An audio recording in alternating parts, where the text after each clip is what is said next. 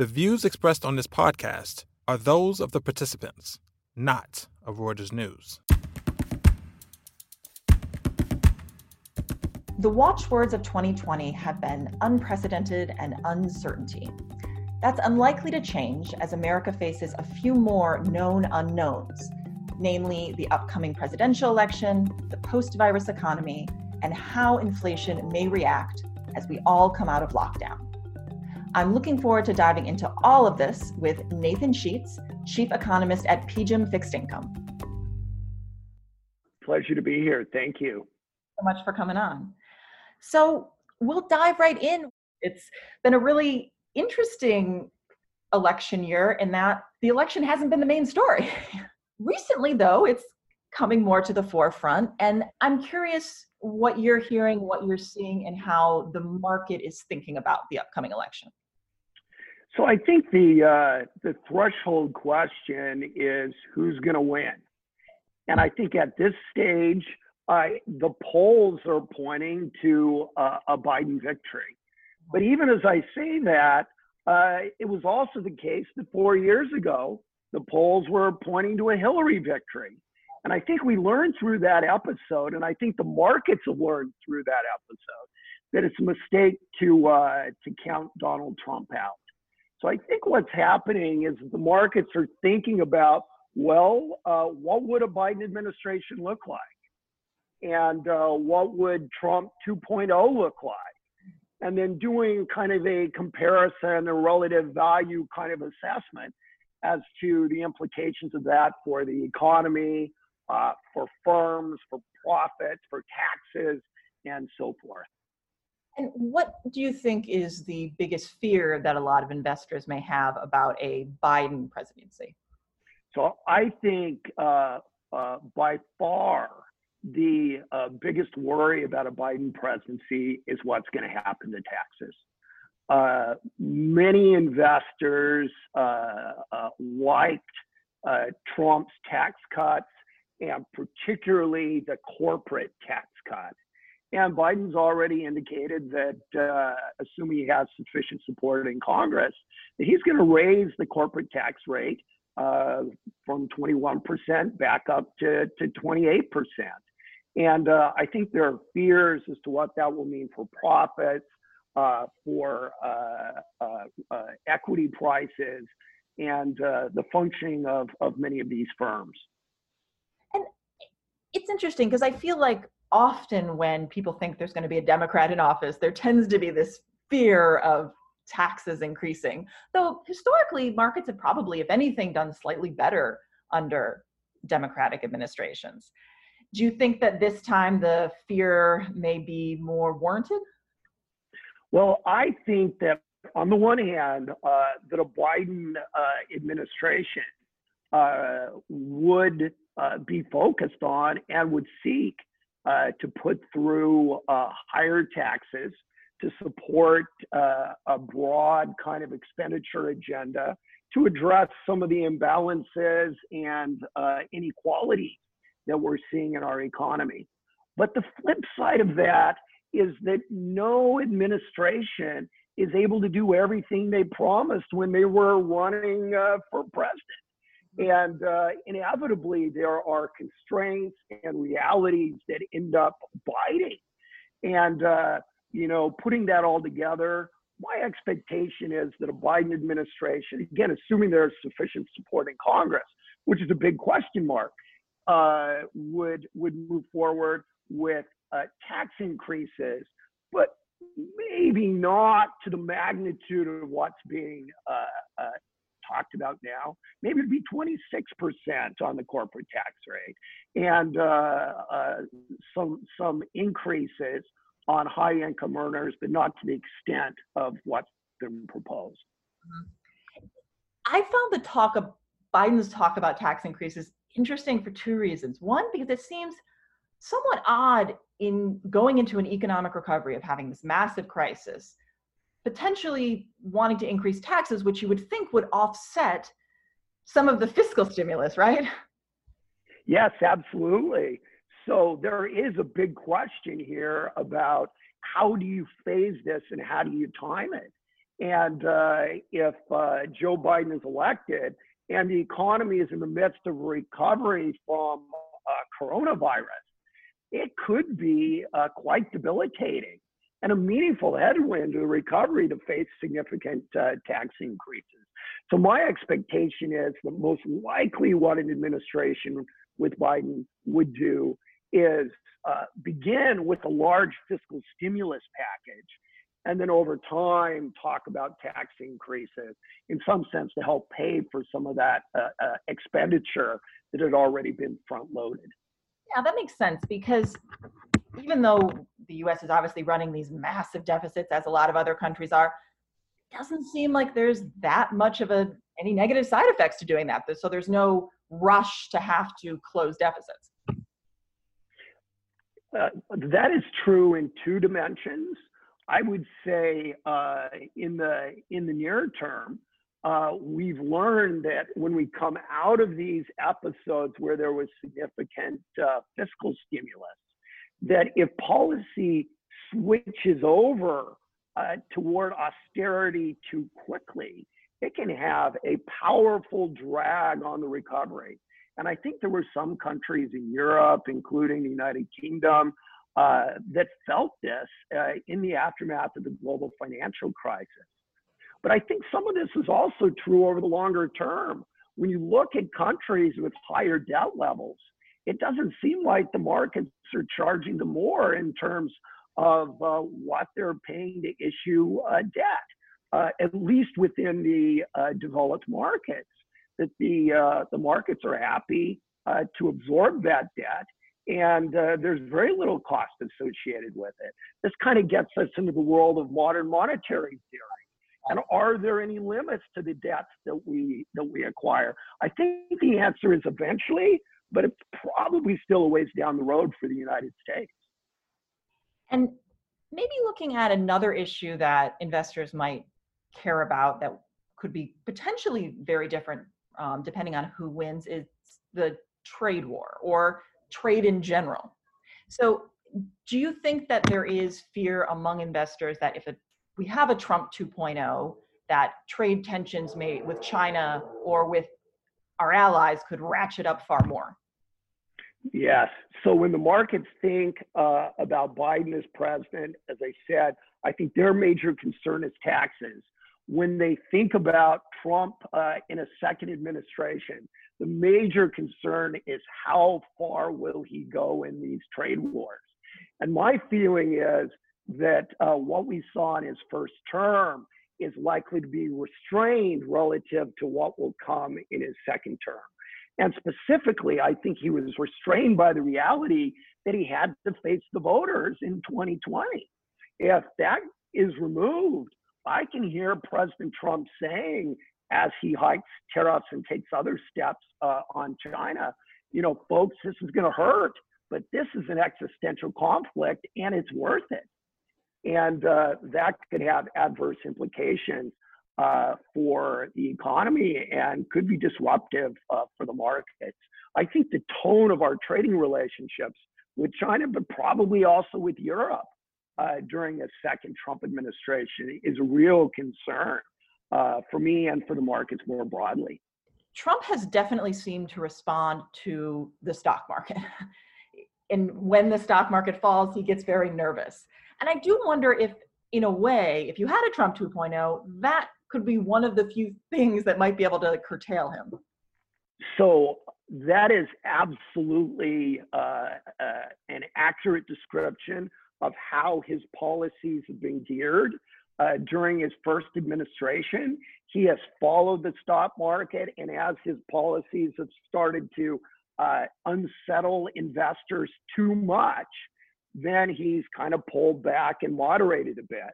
And I guess the question I have is would he feel the same constraint uh, about the stock market if he's reelected? Or say, well, if the market's down for a while, that's okay. Because once we get to the other side of this, uh, it's going to be much higher.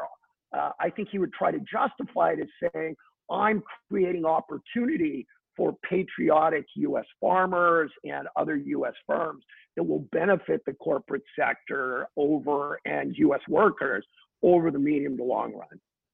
Now let's think about a Biden administration. How do you think Biden would handle trade? So uh, I think the one framing reality for the Biden administration is that given where politics in Washington are today, it's going to be almost impossible for anyone to come in and say, I'm going to be a friend of China.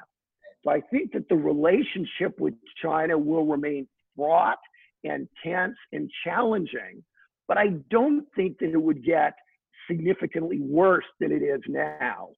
Uh, and I think how Biden would uh, approach China is very much through a multilateral kind of, a, of approach that uh, the U.S. concerns about openness and China's trade practices and how it's handling some of its technology issues are shared by many other countries around the world. And I think that uh, a Biden uh, administration would work uh, very uh, in a very conscientious and focused way to bring all of those allies and all of those partners together to exert leverage on Xi Jinping. So I think it will be a different approach, a multilateral approach. It's going to require a lot of hard work to get everybody lined up, but I think it could also be uh, m- more powerful than the unilateral approach that we've pursued it may seem like China would welcome a change in the administration, but in a way, having that multilateral approach could actually put a lot more pressure on China. Yeah, so I think that the Chinese authorities, and there are debates about uh, about this, are uh, conflicted about how this uh, this election uh, should go from their standpoint. Now, whatever they think, they're not going to tell us because whoever they wanted to win, it would be the kiss of death. But uh, on the one hand, I think that Trump is someone that they know.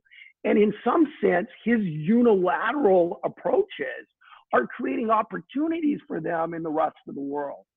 On the other hand, uh, a Biden uh, victory and a Biden approach, I think, is going to be less directly confrontational, and uh, the policy won't be as intense as with Trump, but it's going to be more multidimensional and multilateral and could actually turn up the heat uh, on China even more, particularly in the sense that the Biden administration would seek to seize the moral high ground from Xi Jinping. Let's now shift from the election to what may be the next president's biggest worry the post pandemic economy. One of the things we've really seen in the COVID crisis is this ramping up and highlighting of inequality, both in the health crisis itself and in the economic effect. So I'm wondering how you think this is going to play out in the economy moving forward. So I think uh, inequality is one of the very most important forces that's at work in our economy today when I think about uh, the weak economic growth and the low inflation that we've experienced over the last decade, I think part of that is a reflection of the distribution of income uh, in our society. That a lot of that income is going to upper uh, tier households who are saving it while we have many households in the lower half of the income distribution that, that need more resources, and if they had more resources, would spend it and it would create demand and inflationary pressures, which in this environment that we're in would, would be a good thing. So I think it's an important economic force, and it's also going to be a very powerful and important uh, political force. I think we're hearing in a number of different ways, including uh, some of the protests that have occurred in recent months, that people are demanding greater equality uh, in terms of, of, of, outcomes, in terms of uh, incomes, in terms of opportunities across the board. And I think that uh, that will be a key factor in the outcome of this election but I think we will be debating this in various ways for probably at least a decade uh, to come. And we've got a lot of work to do on this issue. I don't think we know how to balance, on the one hand, achieving a more equal, equitable distribution, uh, let's say, of income in the economy, while at the same time preserving the efficiency of the underlying structure and the productive capacity of the economy? That's a huge question for us, and we've simply got to know more and we've got to do better. Yeah. One of the things I've, I've found just fascinating the last few months is in a way we've had this experiment with dramatic fiscal policy and literal cash infusions. And frankly i think you can argue they've worked pretty well. And i wonder if that's going to change at all or whether you think it's going to change at all the discussion around fiscal policy. I agree uh, with your uh, assessment completely. Uh, one of the key features of the fiscal stimulus that was put into place is that the vast majority of it went to uh, households in, say, the lower half of the income distribution. And what do they do? They spent it. And that spending has gone a long way to supporting the economy through this period. Uh, similarly, as Congress has failed to extend the unemployment benefits in particular, but the fiscal stimulus more broadly, who's bearing the brunt of that? It's these lower income households. So I think it has been a test case, an experiment in what you can do with targeted fiscal in a kind of a redistributional way. And I, I, I don't see any evidence through this that it's distorted incentives or created underlying problems. So I do think we're learning a lot, uh, even as we speak, about how to do this better. But as I said, we still have a long way to go.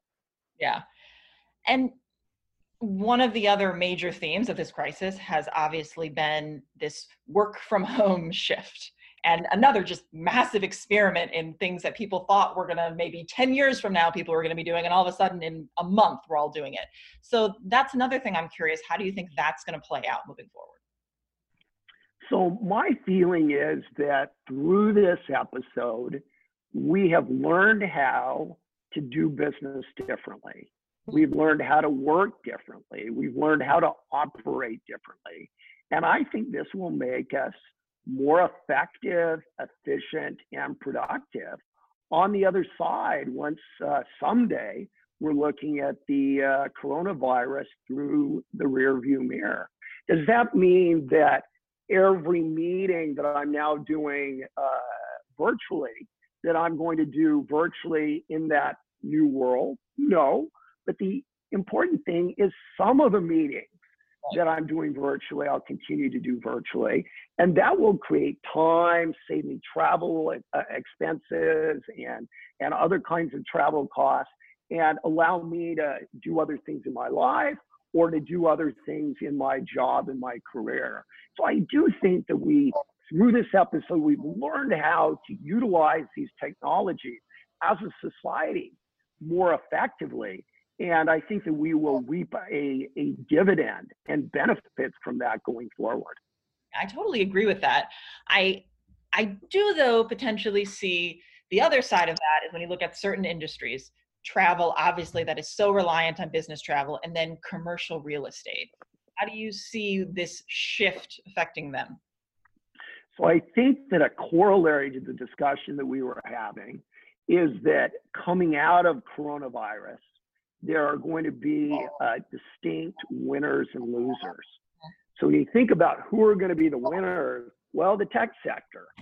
Uh, and I think that the equity market, being forward looking, has already priced a lot of that in. But we will be even more dependent, and tech will even be more central uh, to our economy in the future than it was uh, in the past. I would also say that uh, uh, firms that produce consumer staples are likely to be winners. I think we've learned that regardless of what's going on in the world, there are certain things we need. And many of those things we buy at grocery stores, and they're the essential uh, products of life. And I think those firms are likely to be winners. On the other hand, many face to face services, I think, are in for a profound transformation. And some of these would be, uh, I think air travel is going to look and feel differently uh, for uh, many years to come. Uh, uh, uh, other kinds of transportation will will probably do leisure differently. Face-to-face restaurants, anything that's that's that's geared to face-to-face interaction, I think is going to evolve and change.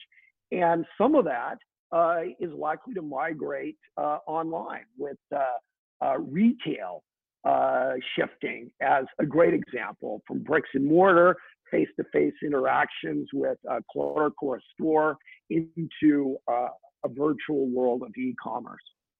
And that brings up this question of consolidation that we've seen as before this crisis, but also certainly during this crisis. So I'm curious how you see that playing out and also what some of the antitrust concerns might be moving forward. So uh, what's happened is that we have some some firms uh, that have been extremely successful in their space. They've competed uh, in in almost uh, historically unprecedented kinds of ways, and uh, have have grown and uh, are now really quite central to the economy. And I think that they've done that by being dynamic and being innovative. And I think that there is a profound question that now we have to uh, struggle with, and that is have they become too large? Or alternatively, are there privacy concerns? Mm-hmm. Do, do some of these firms simply know too much about us? And I think these are issues that we will uh, we will be thinking more about and struggling with as a, a society. For example, as they get too large, uh, are they uh, impeding other productive firms and weighing on weighing on productivity growth, or impeding investment, or resulting in slower economic growth? There's an ongoing debate uh, about many of these uh, issues in the economics literature. And I think a final point here is the the issues that we're talking about are ones where I think the Trump administration and the Biden administration are likely to take very different kinds of perspectives.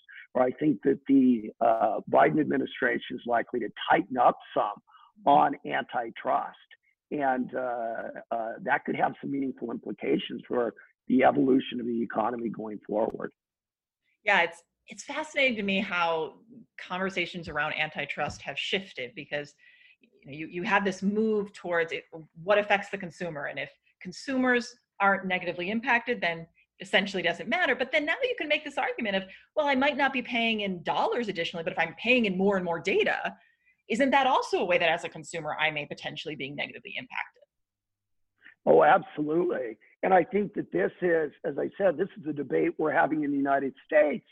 And this is also a debate that's happening globally, where uh, I would say in the United States, we're concerned about it. In Europe, they're very concerned about it and have passed some rather binding uh, legislation and regulation on what can be done with personal data. But in contrast, the Chinese uh, seem to be very relaxed. And I think that we're in a place where there is a risk where these social differences, it really is kind of deep sociological differences in our societies and our uh, and our and our psyches, uh, could end up leading to fragmentation Uh-huh. in some of these key sectors and have adverse efficiency implications for the global economy. So I think one of the challenges, and this is a long run challenge, is not only addressing these issues, but addressing them in a way that's reasonably compatible across various jurisdictions. And we've got that's another place where we've got a lot of work to do. Speaking of places where we have a lot of work to do, let's move to our last topic inflation. We had another big announcement recently from the virtual Jackson Hole conference. So maybe I would like you to just start by explaining what exactly happened there. What did Jay Powell say? So uh, Jay Powell announced a flexible average inflation targeting regime for the Federal Reserve. And essentially, what it boils down to is the Fed is saying that it plans to hit 2% inflation, which has been its target, on average over time. And I think people might naturally ask, well, how long? When you say over time, how long is that? How far back are you going to look in determining that? And I think that's where the flexible part of flexible average inflation targeting comes into play. That the Fed says, we want to do it on average. How we calculate the average is going to depend on how the economy is going at the time and what we feel is appropriate.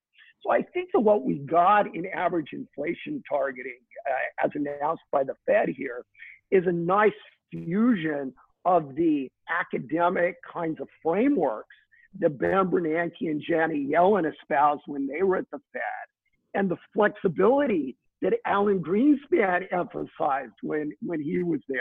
So I really think they kind of thread the needle and ended up with a framework that really emphasizes 2% is our objective. We want to be there on average. 2% is not a ceiling, but over time, sometimes we'll be above, sometimes we'll be below. And if we'll be, if we're below for a while, then of course we're going to want to be above for a while. So I think it's a very intuitive uh, uh, uh, approach that incorporates a fair amount of discretion still, which is necessary for monetary policy. I guess the next question would be if the Fed has had so much trouble getting even close to 2%, how on earth are they going to get above 2%? Well, I think that is the key question for the Federal Reserve. So I think the Fed has made clear that they are going to deploy all of their tools to get there. Are they going to keep rates low for a long time? Absolutely. Are they going to purchase a lot of assets and allow their balance sheet to grow further? Absolutely. Are they going to use forward guidance and make pre commitments? Well, they did that at their meeting yesterday. Mm-hmm. Absolutely. Um, so the Fed is there and fully, fully committed. Uh, but the question is are those tools sufficient to achieve inflation? And I think the answer is we just don't know. This mm-hmm. is an open question as to whether those tools uh, are sufficient, that there are some deep structural forces at work. And we've seen them over the last 10 years that are holding back inflation. And my sense is they're still in place and uh, will continue to constrain inflation going forward. Well, one of the things there are obviously a number of things that have kept inflation low you know globalization mechanization technology and, and one of the big ones i think is to a certain extent inequality and the fact that there's labor has not had a tremendous amount of power. And I, I wonder if we're getting to a somewhat untenable place with that especially because of the coronavirus crisis and whether the push the I would argue, necessary push to get wages up, to get labor a bit more power, could though actually push inflation up? So I uh, I think that there is uh, a legitimate debate uh, for our society to have about uh, unionization. Uh, I think it's certainly possible, and we've seen this in many countries, for labor to be too unionized. Right. But are we at a point now where labor just does not have enough uh, power vis-a-vis employers and vis-a-vis capital. And we would actually land on a better social, broad macroeconomic outcome uh, if some of that was was rebalanced a bit. Uh, I think the answer to that question may very well be yes. I think it's uncertain, but I can uh, I can see ca- a case for that line of reasoning. And if one was successful in raising those wages, particularly of some of the lower paid workers, uh, that would uh, put more money in people's pockets. It would create more demand in the economy. Presumably, with more demand, firms would feel a little bit more pricing power and would be able to raise uh, uh prices rather than just having their margins compressed and would have a stronger economy with more growth and more inflation. The, the trick, the big question we've got to figure out is how do we create more demand? The economy has had a shortage of demand over the last at least decade and maybe even even 20 years and putting more money in a sustainable way in the pockets of lower paid workers uh, is one way to do it and it makes a lot of sense as you said because of the inequality issues that we're struggling with as well now couldn't we potentially have a problem here if everyone assumes rates will stay low essentially forever then they including corporates and Congress will be incentivized to take on even more debt. But if we're able to achieve what we want and raise wages and inflation, then rates would need to increase. But all of that debt that seemed fine at very low rates may no longer seem so sustainable. So uh, I think that uh, this is this is an excellent point. That if we are successful uh, there could be uh, transition issues that we need to work through.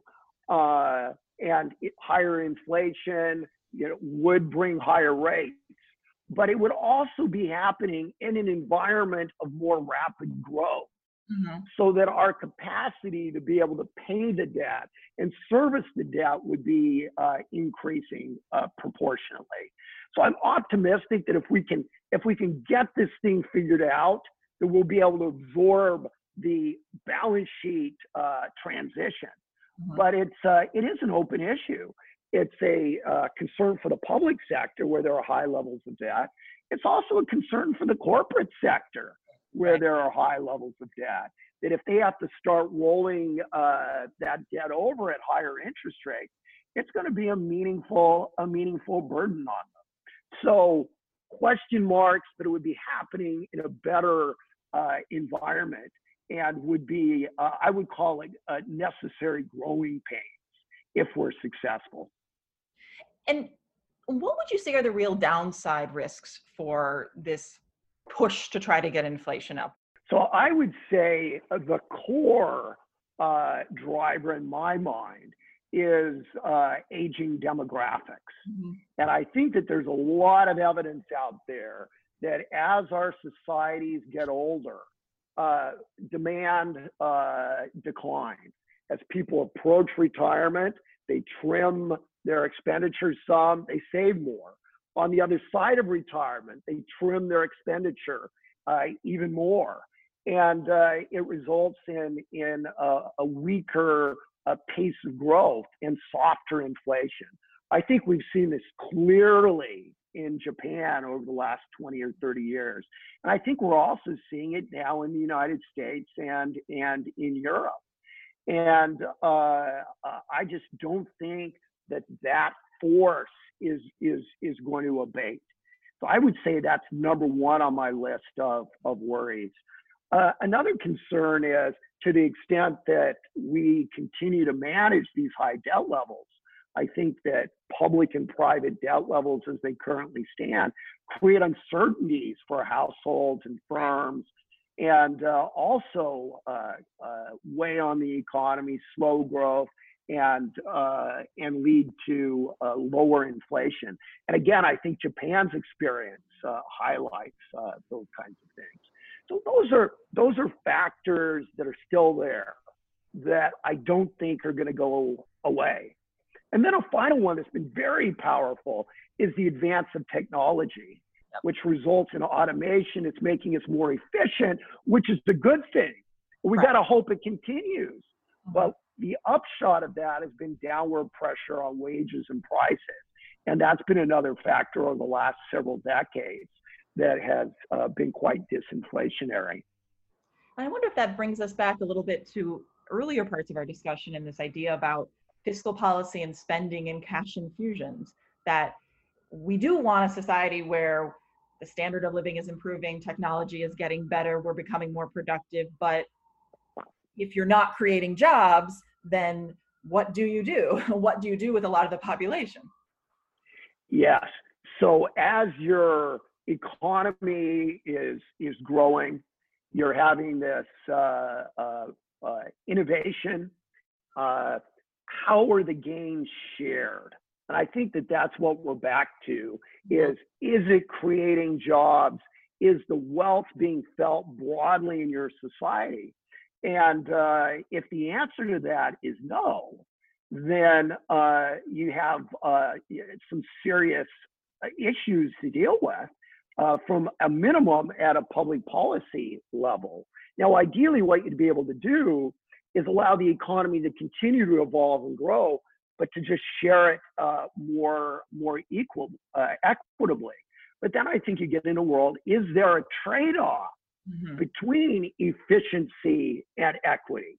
Right. And if there is, then we as a society, and I think this is maybe the bottom line, and in some sense it may even be the defining thought for the Biden versus Trump.